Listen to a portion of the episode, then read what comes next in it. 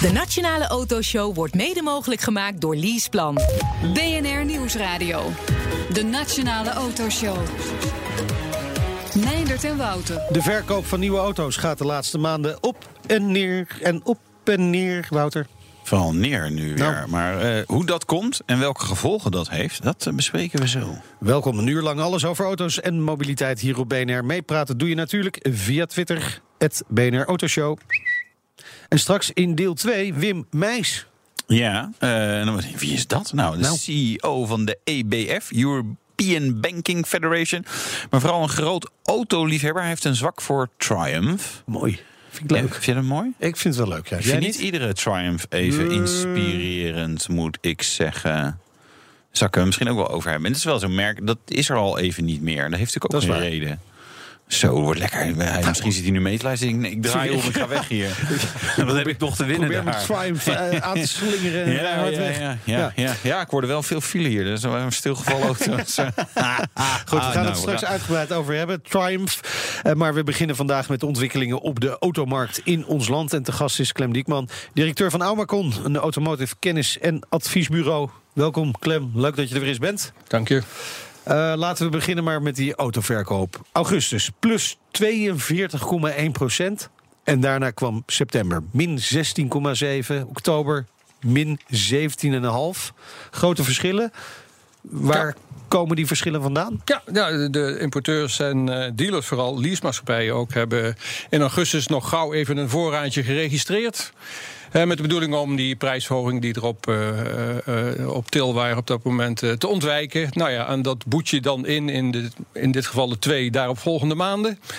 Ik kan inmiddels wel melden dat eh, november alweer redelijk op het normale niveau zit. Dus het WLTP-effect is er weer bijna tot nul Ja. gereduceerd. Maar november, daar zit ook heel veel elektrisch, denk ik, Ja. in. Dus, Ja. En dat is ook weer niet een normaal effect, want dat is weer een beetje Tesla-tax.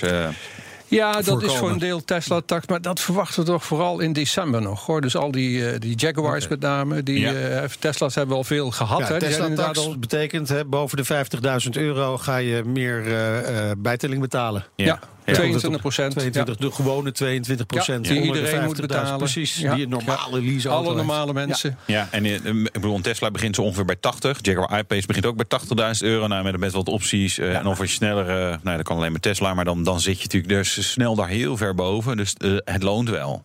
Om nog eventjes eh, Zeker, te snel te zeker, zijn. zeker. Ja, ja, zeker. precies, Dus, ja. En I-Pace Jaguar moet volgens mij nog iets van 3000 eh, is de planning om uit te leveren. Ze zitten nu iets van 3400. En ze gingen er 3500 doen. Ja. Zal je vertellen, de dealer in Rotterdam heeft een speciaal iPace aflevercentrum in Brielen. Dat is gewoon 35, 40 kilometer van Rotterdam. Ik vond het wel mooi, dat weer ou- oude tijden leven. Maar daar gingen we niet over hebben met Nou, het Clem. hè? mooie is, tegenwoordig halen die auto's dat wel. 45 kilometer. Ja, dat, ja, ja, ja, dat is wel ja, ja. Geen enkel probleem. Ehm, die hogere BPM, eh, want dat, dat, daar hukken we natuurlijk een beetje tegenaan. Dat proberen eh, de dealers nu een beetje te om, omzeilen. Eh, die autobranche waarschuwt daarvoor. hè, want de auto's worden duurder. Is, is dat terecht dat ze, dat ze zeggen, nou jongens, dit is, dit, is, dit is niet zo'n tof verhaal. Eh, eh, sorry, wie waarschuwt daarvoor? De autobranche. De autobranche, ja. Eh, ja, de, de, de autobranche is natuurlijk eh, niet, niet tuk op prijsverhogingen. Zeker niet als die door eh, de overheid over hen heen komt. De autobranche kan natuurlijk zelf ook een gedeelte van haar marge terugnemen. Hè. De, het is inderdaad Die zo is dat die hogere... flinterdun, Klem, die, ja, die marges. Dat, dat is natuurlijk zo. Maar op sommige auto's is hij wat minder dun. Hè, is hij wat dikker dan Ja, ja, andere ja, auto's. Dus er zal ook altijd een commercieel oog overheen gaan over die prijslijst. Maar op korte termijn is het natuurlijk ja, een heel goed verkoopargument om te zeggen van nou, we hebben nog voorraad aangelegd, speciaal voor u eh, consument. Dat is natuurlijk ook zo. Hè. Die worden ook met veel geweld nu in de markt eh, gezet. Maar ja, het is nog maar de vraag of, dat, eh, of, of, of die prijzen op dat hoge niveau blijven. Hè. Er moeten natuurlijk auto's verkocht worden. Dat is waar. En misschien wel een leuke vraag, een sideline. Stel als, als consument of, of als zakelijker rijder... denk je, nou ja, misschien dit jaar een nieuwe auto of volgend jaar... Is dit een goed moment om, om, om een auto te kopen met al die voorraden? En dat je toch wel even de dealer lekker een beetje op druk kan zetten van ja, nou ja, je moet er wel een keer vanaf. Of moet je nog even wachten? Ja, Geduld kijk, eh, die, die, die autoprijzen die zijn natuurlijk eigenlijk alleen van toepassing voor mensen die gewoon een auto kopen. Ja. Mind you, de, de- maar 25% van alle auto's wordt gewoon gekocht door consumenten bij een dealer. Al die andere auto's we zijn op de een of andere manier zakelijk. Ja. Waarvan heel veel leaseauto's. Voor leaseauto's is die consumentenprijs. Die hoogte daarvan niet zo heel erg belangrijk. Want die, dat tarief wat ze uiteindelijk betalen. Ja, dat, dat is het gevolg van die consumentenprijs. Plus de restwaarde. Plus de ROB die daartussen zit. En, en rente, en verzekering, et cetera, et cetera. Dus dat, dat lease-tarief komt er op een wat andere manier eh, tot stand. Eh, eh, die, die lease-tarieven zullen dan ook wat minder stijgen naar Vernant. Dan, eh, dan auto's stijgen eh, alleen eh, op basis van die BPM-stijging. dus in leasing valt het wat, wat, wat mee. Ja. Hè, Ook de, eh, gek genoeg, de eh, occasionprijzen zullen wat gaan toenemen, wat gaan stijgen als gevolg van duurdere nieuwe auto's. dus aan het eind van de auto nog Nou, even. inderdaad. Dat wordt- weer meer waard. Ja. Ja, ja. Even, even voor de duidelijkheid, hè. die BPM, eh, die, die, die stijging daarvan heeft te maken met die WLTP, die nieuwe testcyclus. Daardoor blijkt dat auto's eigenlijk meer CO2 uitstoten. En in Nederland is de BPM gekoppeld aan de CO2-uitstoot. Dus daarom gaat die BPM omhoog. Nou, staatssecretaris Menno Snel die zegt op basis van een rapport van TNO dat er ge- geen probleem is hè, met, met, die, met die BPM. Hij past die BPM-tarieven voorlopig dus niet aan. Ja. Begrijp je dat standpunt? Ja, er wordt. eh, hij Want kijkt er, is, ja. er ons beloofd dat die BPM omlaag zou Hij gaan. kijkt hè, wat ooit. anders tegen, of TNO in dit Ja, geval, kijkt er wat anders eh, naar eh, dan, dan bijvoorbeeld Rijvereniging en BOVAG. Rijvereniging en BOVAG zeggen van nee, we pakken een oude NEDC-auto. Die gaan we opnieuw de oude testen. test. Precies, die gaan we opnieuw testen eh, volgens die WLTP-methode. En dan blijkt gemiddeld dat er 9% meer CO2-uitstoot wordt eh, eh, geconstateerd. En dat leidt tot een ander BPM-tarief en leidt tot een hogere eindprijs. Ehm, TNO kijkt er wat anders naar. Die, die pakt op de eerste plaats ook diezelfde oude eh, NEDC-auto. Ehm, en wordt geconfronteerd met een andere auto die door diezelfde importeur wordt aangeboden. En gaat die testen op basis van WLTP. Maar dat is niet dezelfde auto als die oude NEDC-auto. Dus er is een beetje een appels- en peren discussie aan het ontstaan. Hè. De, Ja. eh, TNO zegt van hé, hey, die, die, die eh, importeurs die anticiperen, die bieden een andere auto aan ons aan. Ehm, en, en het verschil daarmee valt wel mee. Als we dat ook even ontdoen van allerlei. Eh, ehm, eh, Ja, maar de slotsom is natuurlijk uiteindelijk wel dat eigenlijk de belasting op bijna iedere auto wel aan het stijgen is. Ik, ik had het voorbeeld Ja. van, van een vrij een Kia Picanto. Als je dan een BPM en BTW pakt, komt er gewoon op de kale prijs komt er 50% eh, aan belastingen boven. Dat vind ik heel veel voor een auto die Ja. eigenlijk hartstikke zuinig en, en, en, en, en schoon is. Ik van ja, waar, waar, gaan we dan naartoe? Dat, is, dat is veel geld. Nou, er zijn, er zijn inderdaad excessen. Die, die excessen doen het natuurlijk ook goed in, in dit soort. Eh Ja, maar zijn eigenlijk alle kleine auto's zijn, zijn wel, zitten daar wel eh, forse naar prijzen bovenop. Naar Vanant eh, zijn de, de kleinere auto's wat meer slachtoffer dan, dan de middenklasse auto's. Ehm, aan de andere kant, ja, de, de testmethode van TNO is ook heel valide. Ja. En daar wordt ook gewoon met de staatssecretaris de komende dagen Ja. over gediscussieerd. En het is ook een beetje afhankelijk van de kracht van de autolobby. Ja, of men eh, nog, nog een, een deuk in het bekende pak boter krijgt. Ik, eh, ik kreeg op een gegeven moment het gevoel dat, dat ze even niet heel erg die deuk in die pak boter aan het, aan het slaan waren. Zijn ze al wat, wat steviger erin aan het gaan? Of mag Ja, het nog kijk- wel even. Je bent voorzichtig, hè, Clem? Maar Nou, ik- speak ik- your heart. Ja, de, de, de, de, autobranche zit natuurlijk een beetje in de verdachte hoek. Hè. Eh, dieselaffaire en zo heeft de, de, de autobranche ja, op het gebied van de lobby, politieke lobby, Ja. natuurlijk niet erg veel verder gebracht. Nee. Nee, maar goed, de, de lobby, de autolobby hoeft eigenlijk maar één ding te doen richting eh, de, de staatssecretaris. En dat is de volgende quote laten luisteren. Het moet naar beneden, omdat het een belasting is die voor de Belastingdienst heel moeilijk uitvoerbaar is. Heleboel ontwijking. Er zijn hele bedrijfstakken op gebaseerd op iets wat alleen maar Maar belastingontwijking maak dan, een is. groot, maak dan grotere Eh, stappen. Dat zijn nu natuurlijk relatief kleine stappen. Ja, maar dat is natuurlijk ook wel omdat, eh, kijk, wat gebeurt er als je het in één keer afschaft? Dan gaan alle leasemaatschappijen in het rood. Toenmalig staatssecretaris Wiebes, twee jaar geleden in de autoshow met Roelof Hemme die Ja. keer Ja, was op over de. BPM. Mijn eerste woorden zijn: die moet omlaag. Nou, laat dit horen aan eh, Menno Snel. En eh, hij kan eigenlijk niet anders. Toch? Ja, maar dat, dat, dat heeft weinig met, met, met, deze kwestie te maken. Hè. Dat de BPM eh, eh, eraf moet, hè, langzamerhand moet verdwijnen, daar is iedereen het wel over eens. Iedereen is het er ook over eens, ook de autobranche, dat het geleidelijk moet. Dit gaat over een heel ander onderwerp. Ja, uiteindelijk in de portemonnee van de autokoper niet. De- de- de- uiteindelijk eh, kijkt de, de, de consument alleen daarnaar. Maar eh, politiek ligt het. Het zijn de twee verschillende dossiers. Kan ik me ook niet voorstellen dat het een nu eh, eh, verward wordt met het ander. Hoor.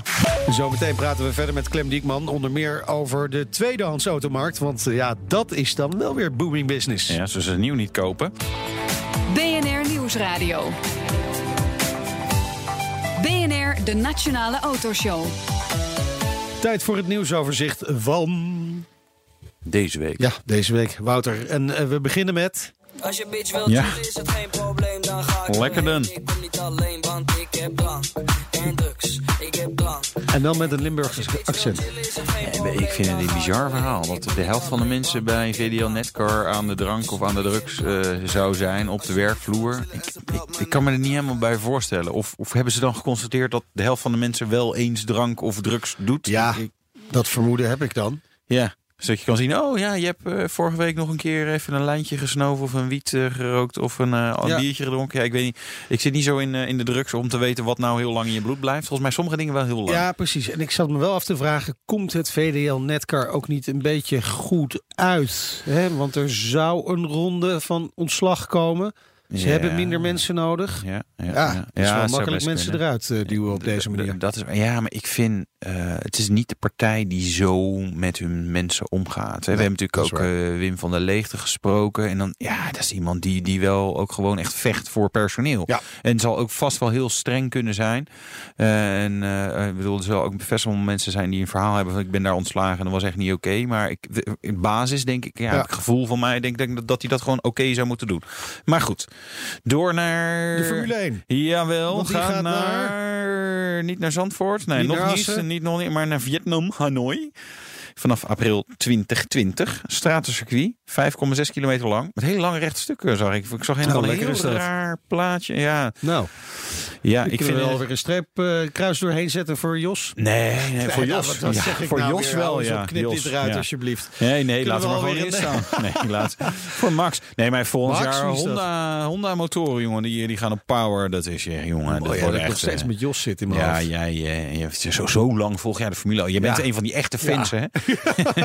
Niet zo iemand die pas toen Nee, Max precies. succesvol wordt Nee, eh, nee, begon te kijken. Maar dat zijn echt nepfans. Nou, Zo. nee hoor, Dat is ook van de week. belangrijk. Eh, ondertussen zijn wij ook eh fors meer kilometers gaan rijden. Ja. Ja, nou ja, ja. 147,6 miljard kilometer. Hoeveel Dat keer is dat om de aarde? Weet je dat? ja, heel uit je veel. hoofd? Nee, dat weet ik niet in mijn hoofd. Ik heb ook niet uitgerekend. De aarde is 40.000 kilometer eh, in omtrek. Dus dan moet je best wel even een paar keer rijden. 12% meer in 15 jaar tijd. Dat vind ik eigenlijk helemaal niet zo'n enorme groei. Valt wel mee, hè? Ja, vind ik serieus wel meevallen. Eh, maar goed, we gaan niet minder rijden. En daar zetten we natuurlijk wel op in. Hè. We moeten allemaal minder gaan rijden. En allemaal met de trein. Nee, nee, nee, nee. We moeten meer gaan rijden. Meer gaan rijden. Meer gaan rijden. Meer. Meer Ja, elektrisch. Punt is, we rijden te veel op dezelfde plek. Met Ja. z'n allen. Dus we In moeten la- dezelfde tijd. ja, Dus we moeten langere afstanden rijden. ja. Veel meer naar Duitsland en zo. Dat soort dingen. Ja, laten we beginnen met alle ministeries verhuizen van Den Haag naar, eh, nou, waar hebben ze weinig files? Leeuwarden, Groningen, daar een beetje erg, erg gewoon in het midden. Gewoon ergens, ergens niet bij een groot stad, maar gewoon ergens stuk hei, eh, daar gewoon kantoren in zetten. Want dan heb je zeg maar die as Den Haag, eh, Rotterdam, Amsterdam, die is dan zeg maar opeens heel veel minder verkeer. Ik vind het een goed idee. Trein ook een stuk leger. Hey, we rijden wel veel meer, maar we hebben geen flauw benul van de verkeersregels, blijkt dan weer. Nee, maar weet Zijn je, er ook te veel, hè? Ja, weet je, en dan ja, hoe hard mag je als er een groene streep tussen de dubbel eh, onderbroken of doorgetrokken streep staat? Ja, weet ik veel, 100 denk ik. En als die, als je, en de, de- het is veel te ingewikkeld. Kijk, het zou allemaal een- eenvoudig moeten zijn. Het zou eigenlijk zo moeten zijn als je op een weg rijdt. Denk ik, goh, veel huizen eromheen, dan zal ik wel 50 mogen. Ja. Oh, ik heb geen huizen eromheen. Nou, of Dan ben- 30. eh, of 30, dat kan natuurlijk ook. Eh, zoals in Duitsland, dan mag je dan gewoon 100. Weet je, gewoon en niet, oh, we hebben nog ergens een rare bocht of zo. Nee, da- dan moet je gewoon zelf maar even remmen en zelf maar, maar gelukkig, gelukkig, er is een hele simpele website voor geopend. Ja. Eh, verkeersregels. Punt, eh. NL. Oké. En moet daar nog een WWW voor? Hoeft dat dan Dat- weer niet? Eh, Tegenwoordig niet meer volgens en mij. kan je dat dan ook gewoon goed op je mobiel kijken? Dat hebben we nog niet Ja, dat geprobeerd. weet ik niet. Nee. Nee, ja. Goed, maar je mag niet op je mobiel kijken als je Nee, aan het rijden nee, dus je bent. moet thuis even op die website Precies, kijken. voordat je de auto ingaat. Eh Porsche maakt ons lekker met foto's van de nieuwe 911. Ja. 992 komt er eind deze maand. Ja, ja, ja, codenaam. Eind eh, deze maand. LA Auto Show. Ik ga daar naar kijken trouwens. Daar. Ja, ja dat is wel leuk. gaat weer eh, En ik wil even mijn liefde verklaren. Ik zag de net weer een 911 GT3 Touring Pack rijden. Ja. Dus dat is de 911 GT3 zonder dat spoilerwerk. "Oh, dit, dat is mijn, dit is Ja, nu officieel mijn droomauto. Als iemand er een aan mij wil doneren, ik heb er best veel voor over. Een nier, zoiets. Ja, waarom niet?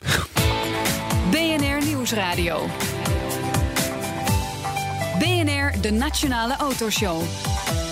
En onze gast is eh, Clem Diekman, directeur van Aumacon, Automotive Kennis en Adviesbureau. Eh, Clem, nog heel even naar die nieuwmarkt. Jullie voorspelling voor dit jaar was hoeveel nieuwe auto's verkocht? Ehm, nou, dat, eh, dat is wel frappant. Een jaar geleden zeiden wij 445.000. Nou, het, we hebben dat een beetje aangepast, ook vanwege die Tesla's en, en, en die Jaguars die nog geregistreerd moeten worden. Dit jaar naar 450. We, we gaan daar heel dicht op zitten. Dus we hebben weer uitstekend geprognosticeerd. Al zeg je het zelf. hè? Ja, ja. Ja. jullie zijn ook niet voor niks een automotive Nee, kennisbureau. dus jullie weten dit eh, gewoon allemaal natuurlijk. Moet even doorgaan over de tweedehands automarkt. Booming business. Booming business, dat is waar, eh, Ja. daar is feest. Nee. Ja. Nou, Ja, ja ook, ook, Ja? ook wel deels omdat die nieuwe auto's ook, ook duur zijn. eh, Ja. en met andere prioriteiten in het leven zijn. Dat leidt er wel onmiddellijk toe dat eh, gebruikte auto's ook erg duur worden. Die Ja. liggen ook op eh, recordhoogte. Ja, dat, dat leidt er. Dat is ook wel heel grappig dat veel autodealers zich vooral gaan bezighouden met occasionhandel. Hè. Daar waren ze natuurlijk niet voor in het leven gekomen, zou je kunnen zeggen. Nee. Die zijn voor nieuwe auto's en, en, en andere bedrijven doen gebruikte auto's. Maar ook heel veel dealerbedrijven doen heel veel occasions, kopen bij in het buitenland. Dus er ook heel veel handel met dat buitenland op het moment. Ja, want in Nederland is gewoon tekort aan gewilde occasions. Ja. Ja, er zijn wel. eh, het, begint zich wat te normaliseren, maar er was inderdaad lange tijd een tekort aan, eh, ja, aan, aan, aan kleinere auto's, B-segment, C-segment. Ehm, je ziet op dit moment, dat is ook wel weer grappig, dat het zo'n ecosysteem is. Dat langzamerhand eh, de export toch ook wel weer wat aan het toenemen is. De import een beetje aan het afzwakken is. Het stijgt nog steeds wel hoor. Ehm, maar maar dat, dat, dat er weer een beetje een normale situatie komt. Uh, occasionprijzen gaan ook wat stabiliseren. Dat komt ook omdat de nieuwverkoop wat, wat toeneemt. Hè. Nieuwverkoop uh, produceert in feite op termijn occasions. Ja. Um, ja, dat, op het moment dat je de deur uitrijdt, uh, is al 30% van die prijs precies, eraf. Dus ja. precies, precies, precies. en, maar uh, er komt natuurlijk, het blijft natuurlijk wel een beetje een mismatch met nog heel veel diesels die, uh, die uit de ja. lease en zo gaan lopen, waar, waar ja. particulieren echt helemaal geen trek in hebben. Nee, dat, dat, dat klopt, maar het buitenland is groot. Ja. En Duitsland willen ze dus ook niet hebben, schijnt. Nee, maar, maar daarachter liggen er nog ja, een heleboel precies. landen waar, ja, uh, waar, waar, waar ja. diesels uh, nog heel populair zijn. Als we het dan toch over de leasemarkt hebben, hoe presteert de zakelijke leasemarkt? Eigenlijk meer dan uitstekend. Kijk, um, de, de leasemarkt meet je op de eerste plaats af aan, aan de grootte van het leasepark. Uh, wat we daarnaast ook uh, bekijken is natuurlijk de inzet van nieuwe leaseauto's. Dat zegt op zichzelf weinig over de gezondheid van, van leasemaatschappijen. Mm -hmm. Dat is gewoon een normale vervanging. Maar ja. concentreer ik me even op die nieuwe inzet van, van, van nieuwe auto's in die leasemarkt.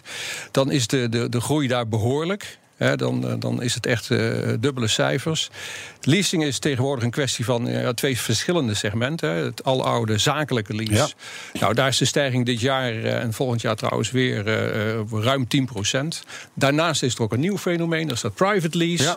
En daar is de stijging jaarlijks over de 20% Ja, en blijft dat gaan? Private lease? Blijven ja. daar... Ja, ja, ja, dat, dat, dat een aantal jaar geleden dachten we van hé, hey, dat, dat is even. Uh, ja, dat zijn gelukkige omstandigheden. Want alles, alle, alle, alle vinkjes staan op groen eigenlijk voor private lease. Uh, lage rente, uh, overzichtelijke restwaarde. Um, en, en nog uh, meer van dat, dat soort zaken. Maar het is toch wel een. een um, ja, het, het ontzorgt mensen natuurlijk. Uh, ze leveren hun huidige auto in, dus het, het levert ook geld op. Hè. Dat is ja. natuurlijk niet waar.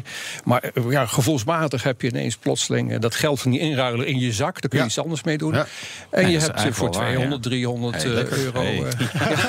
Hey. ja, nee, nou, ja, maar je hebt je voor een heel overzichtelijk bedrag heb, je, heb je een auto waar alleen nog brandstof in moet. ja, en de bekeuringen betalen. Die zit er ook niet moet betalen. ja. Dat, eh, uiteraard. Zie je een, een, eh, wat een aantal eh, wagenparkbeheerders op een gegeven moment gingen op ja, en dan mensen gaan straks krijgen ze geen leaseauto meer, maar dan gaan we een gunstige private lease eh, oplossing regelen met onze leasemaatschappij. Eh aangezien de zakelijke leasemarkt groeit, denk ik niet dat dat een enorme vlucht heeft genomen. Of zie je dat nog wel terug? dat- Ja, het, het, het- dat gebeurt natuurlijk ook. Maar eh, ja, alles staat of valt toch met de economische bedrijvigheid. Hè. En, Ja. en- en kijk op, op de weg, eh, als je hier naartoe gaat eh, in een beetje een courante tijd. Ja, dan begrijp je dat, eh, dat, dat er zakelijk het een en ander ja, zich aan het vermeerderen is. Ja. En daar heb je auto's voor nodig, onder andere. En natuurlijk ook treinen, et cetera. Ja. Maar vooral op de Ja, dat eerste plaats. vertel je maar een ander programma over de Eh, onlangs heb je Oh nee, we doen mobiliteit. Ja, wacht, onderzoek gedaan. Nee, ik ga er gewoon overheen. Ja, Eh, zo. onderzoek gedaan naar de 100 grootste leasemaatschappijen van ons Ja. land. Wa- Wat was je belangrijkste conclusie? Ehm, ja, de belangrijkste conclusie is, eh, is, is dat, dat die 100 eigenlijk allemaal hetzelfde doen. Ehm, en eh, dat- dat is wel nieuw. Onderscheidend karakter is dus het niet heel onderscheidend groot. vermogen is heel gering. Hè. Je had in het verleden eh, regionaal werkende leasemaatschappijen. Hè. De- de- sommige namen refereren daar nog aan. Noordlease, Zuidlease. hè. Dat zijn echt bestaande... Jedi Lease. Eh, La- lease, maar- die- op nummer 99. Ja, Voor je, voor je X-Wing of Ah. je Starfighter. Ja, maar, ze- maar zelfs eh, bedrijven als, als dat Zuidlease en Noordlease... die zullen op dit moment zeggen van wij werken landelijk. Ja. Eh, in het verleden had je ook bedrijven die zich concentreerden op een bepaald merk of merken. Nou, Ja. dat is ook een beetje achterhaald. Ja. Iedereen concentreert zich op alles. Iedereen doet hetzelfde. Ja, en iedereen. ehm, eh, Dus dan kan je eigenlijk alleen onderscheiden door goede marketing. Ja. Toch? Dus Ja. gewoon eh, lekker eh, veel geld erin pompen. Ja, Bij een maar- radioshow maar- bijvoorbeeld. maar- ja, en misschien, en misschien het verbreden van, van het mobiliteitsaanbod. Die marketing Ja, maar dat die gaat ook dan allemaal. toch naar bedrijven toe. Want eh, de, de consument zal, zal de consument het iets kunnen schelen. De, de leaserijder zelf. Bij welke leasemaatschappij? Die, die, die is afhankelijk Nee, van dat- de leasemaatschappij van Nou, je, je, kunt dus vaststellen dat die 100 eigenlijk allemaal zo'n beetje hetzelfde doen, grosso modo. Dat is Ja. echt wel anders dan, dan een jaar of tien geleden, waar meer specialisatie was. Ja, eh, op het moment dat ze allemaal hetzelfde doen, dan krijg je on, onvermijdelijk natuurlijk een prijsconcurrentie. Hè. Ja. En degene die eh, die prijsconcurrentie het langst kan volhouden, is degene die zijn proces het best op orde heeft. Hè. Eh, Respectievelijk het grootst is, of Ja. erg groot is. Ja. Ja, dus je zult de komende jaren. En nu ontzien ze elkaar toch nog wel. Hè. Iedereen, omdat die markt ook erg groeiend is. eh, ieder ontziet elkaar. Eh, Je hoeft de concurrentie niet zo op eh, te zoeken om te willen groeien. Maar over een aantal jaren zal die situatie toch echt anders zijn. ja. En dat geldt ook al voor diesels trouwens. Van die leasemaatschappijen. Ja, ja, überhaupt. Gaat gewoon Ja. verdwijnen, toch?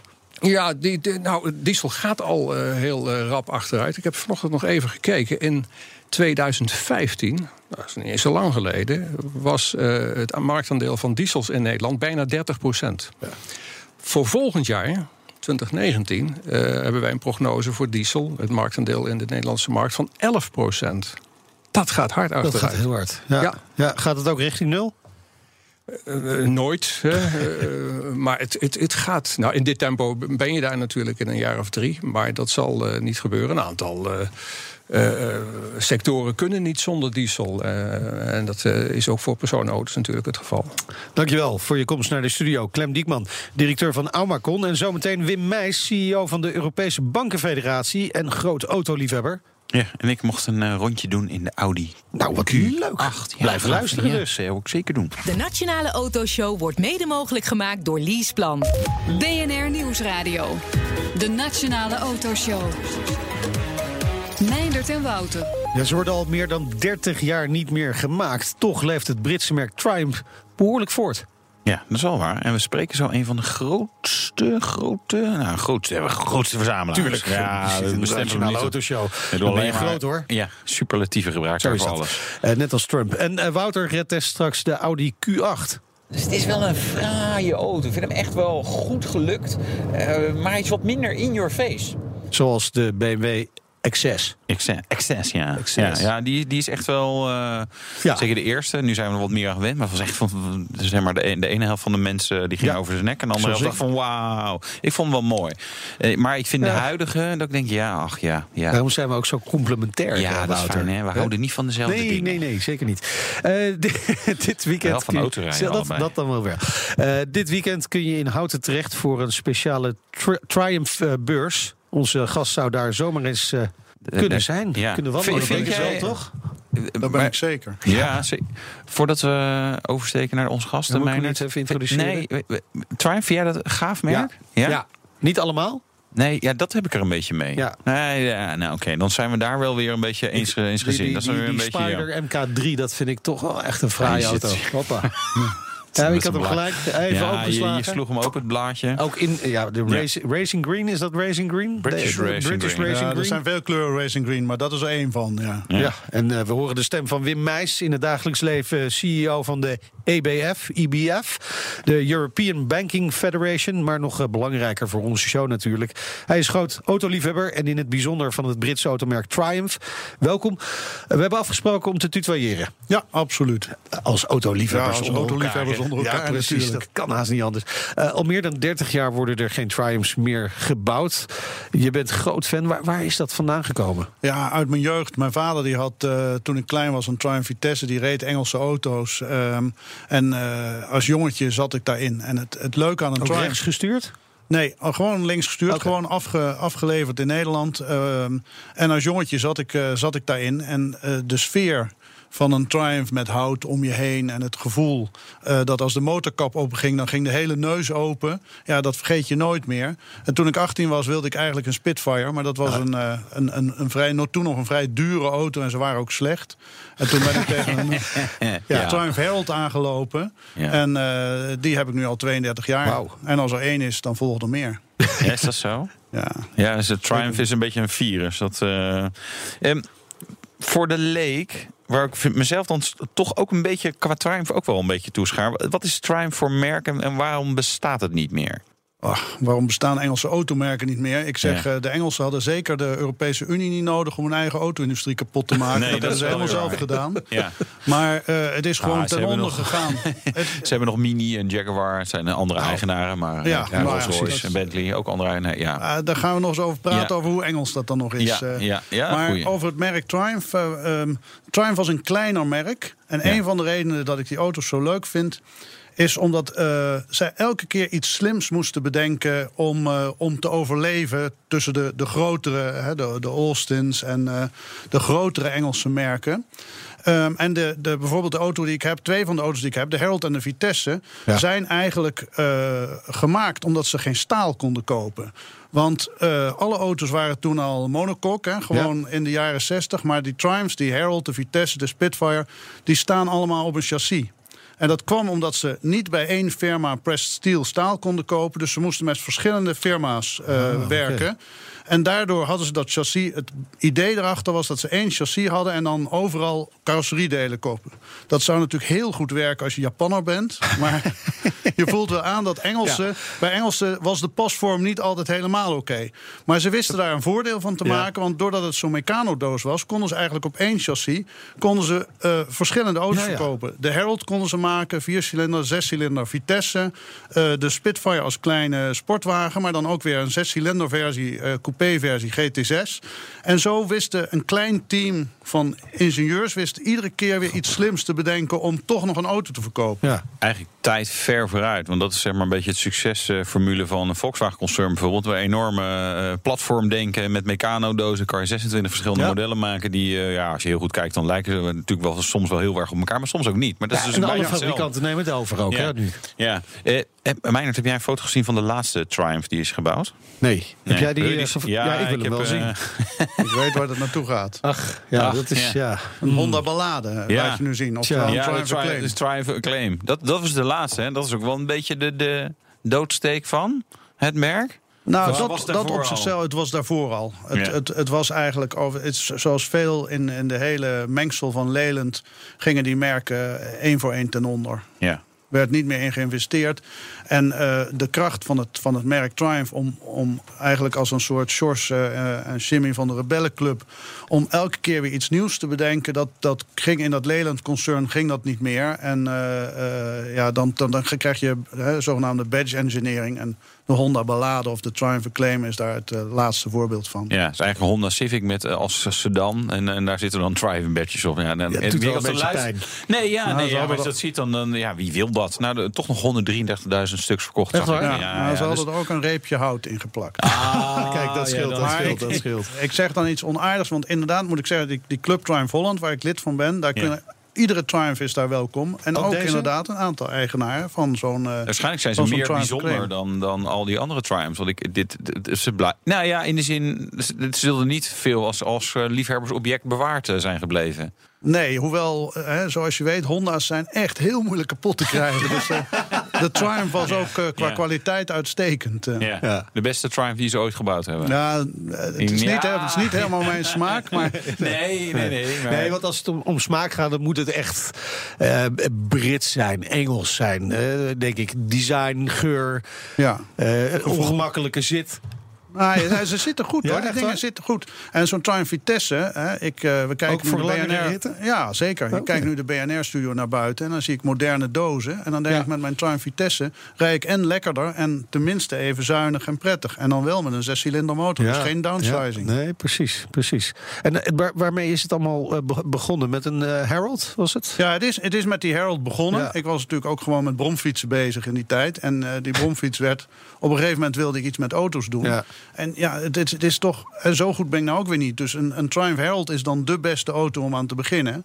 En die heb ik heel lang Want die is makkelijk. Die is echt, ja, die is echt makkelijk. Je kunt overal bij. Eh, het staat op chassis. De onderdelen zijn makkelijk te gebruiken. Die club is, eh, eh, is, helpt je altijd overal mee. Ook niet onbelangrijk.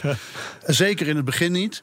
Ehm, maar eh, eh, later, toen ik ging trouwen, eh, wilde ik een van de grootste grote sportwagens uit de jaren 50 hebben. Eh, en dat was een Triumph TR3 voor mij. Eh, en mijn vrouw die liep op een, die was op zoek naar een trouwjurk. En ik liep zonder toezicht op een beurs. Dus eh, toen zij terugkwam, toen was het gebeurd. Ja. En was die duurder of goedkoper dan de trouwjurk? Ja. ik, Ja. ik, ik zeg, nou, zij zegt altijd iets duurder, maar ik Ja. weet, nooit, ik Ja. weet niet echt zeker. Maar wordt de trouwjurk nog vaak gebruikt? Ja, zie je dat? Dit is, nou, dankjewel voor dit eh, argument, Wouter. Eh, je spreekt over het restaureren alsof je dat zelf, zelf ook doet. Klopt Nee, dat? ik, heb, ik heb er aan gesleuteld, maar Ja. ik ben niet goed genoeg om een hele auto te restaureren. Ik Nee. kan niet plaatwerken en zo. Maar ik heb een van mijn eh, beste vrienden uit mijn studietijd. En naast Bas van Werven ook een Engelse autogek voordat hij Ja. iets Duits ging doen. Ja. Eh, ehm, ook, eh ja, ander programma zeg maar. Ja, ja. Ook Koen Kimmel. eh, en dat is, die is op een gegeven moment met zijn baan opgehouden. En heeft een Engelse autogarage, of een, eigenlijk een klassieke autogarage, gestart. Ja. In Zandpoort. En daar is altijd een van mijn auto's. Want ik heb er langzamerhand steeds meer. Ja, hoeveel en heb er je is er? altijd. nou, ik, Ja. ik denk dat ik er vijf heb. Je denkt. Maar er is altijd misschien- één of twee Ja. van die auto's zijn daar. Ja. Eh, en, en die worden daaronder. Ze zijn zo perfect dat ze. Ja. Het is allemaal starterijen. Op één na, die is al sinds 2012 in restauratie. Maar ze zijn allemaal Dat is pas starterijen. Maar zes jaar. ja, dat Ja. is een redelijk frustrerende weg geweest. eh. Ja. Maar ehm, ze zijn allemaal, want zo wil ik ze houden. En dan is er altijd één bij hem. Omdat de combinatie van zijn kennis en het professionele gereedschap... kun je ze helemaal bij, eh, bijhouden. En voor de rest moet hij die dingen rijden. Dus ik probeer er ook echt in te rijden. Ja, en dit, en dit weekend is er een kans. Ja, Denk ik, naar, in Houten naar ja, die, naar de, die grote, beurs toe. grote beurs, de Triumph eh, beurs in Houten. Hoe, hoe groot is die Triumph community in Nederland? Nou, ik, ik heb niet. Het, volgens mij zijn er eh, hè, 750 of 850, eh, ik weet niet, eh, leden van die club. Eh, en dat is de, de Club Triumph Holland. Ja. Maar dan heb je ook de, de Triumph Stag Club, je hebt de Triumph Spitfire Club Oh, eh, en je hebt de, de TR Club. Ja. En, en dus die community die is, is vrij groot. Ik weet eigenlijk niet hoeveel auto's er nog op de weg zijn. Maar als je in de zomer naar de Dutch National Triumph Day gaat, dan kom je ongeveer eh 600 van die auto's tegen van uit de werk vanaf de jaren 30 tot de door Wouter geliefde Triumph Acclaim. En zometeen praten we verder met Wim Meijs over zijn huidige Triumph-project. Eentje die eh, langer duurt dan gepland, maar daar hadden we het net al even over, hè, denk ik. Die van zes jaar al inmiddels. En we gaan rijden met de Audi Q8. BNR Nieuwsradio. BNR, de Nationale Autoshow. We gaan rijden. De rijimpressie. En Wouter die ging op pad met een Audi, dit keer de Q8. Ja, lekker knorren dieseltje. Nou, dieseltje trouwens. Dit is een forse diesel. Dan vraag je misschien af, maken ze die nog? Nou, ja, zeker. Natuurlijk wel. Ja, weet je, die diesel zit een beetje in het verdomhoekje. Maar tegelijkertijd, voor dit type auto... is een heleboel koppel. Gewoon lekker op die golven van koppel. Met een automatische versnellingsbak zoals ik nu. Wegrijden, gewoon relaxed. Maar toch gewoon vlot. Ja, dat past wel bij een SUV. Alleen is dit niet helemaal een SUV zoals je verwacht dat een SUV is. Maar het is ook weer niet zo heftig zoals een Mercedes GLE coupé of een BMW X6 of de weet die Sangyong met die dakkapel. Uh, nou ja, eh, waar zoek ik naar? Nou ja, dit is een coupé SUV. En eigenlijk een vierdeurs, een fusie tussen een vierdeurs coupé en een SUV. Ja, dat trucje kennen we natuurlijk van nou ja, wat BMW en Mercedes inderdaad ook al hebben gedaan. Eigenlijk is Audi redelijk laat to the party, om maar zo te zeggen. En ze doen het ook anders. Want ik vind dit meer een Audi Q7 Sportback dan dat het inderdaad zo'n X6-achtige is waarvan je denkt, die styling is misschien niet helemaal jovel. Het is wel redelijk vloeiende lijnen. Het is echt wel, echt wel coupé-achtig. Stijloze uh, portierramen. Uh, ja, weet je wel, dus je hebt de echte coupé-deuren. Dus niet met zo'n stijl. Zeg maar, nee, je snapt wat ik bedoel. Dus het is wel een fraaie auto. Ik vind hem echt wel goed gelukt. maar hij is wat minder in your face. En dat kan misschien ook wel betekenen dat de mensen die in your face heel erg leuk vinden, die XS-kopers dus, niet per se heel erg warm lopen voor de Q8. En dat is zonde, want het is wel een fijne auto. Um, alleen met een aantal nadelen, ook een aantal voordelen. Laat ik dus met de nadelen beginnen. Het probleem nu even voor Audi met dit soort modellen is dat ze vooral diesels in de aanbieding hebben. En dat na Dieselgate. Ja, die productplanning die zat misschien niet helemaal oké. Sterker nog, de Q8 alleen met de 50 TDI, dat is de nieuwe benaming die ze bij Audi hanteren, leverbaar. Dat is een 3 liter V6 TDI, fantastisch blok, 286 pk, 600 Nm, 0 100 6,3 seconden, 245 km per uur. En ik ga heel snel door de cijfers heen.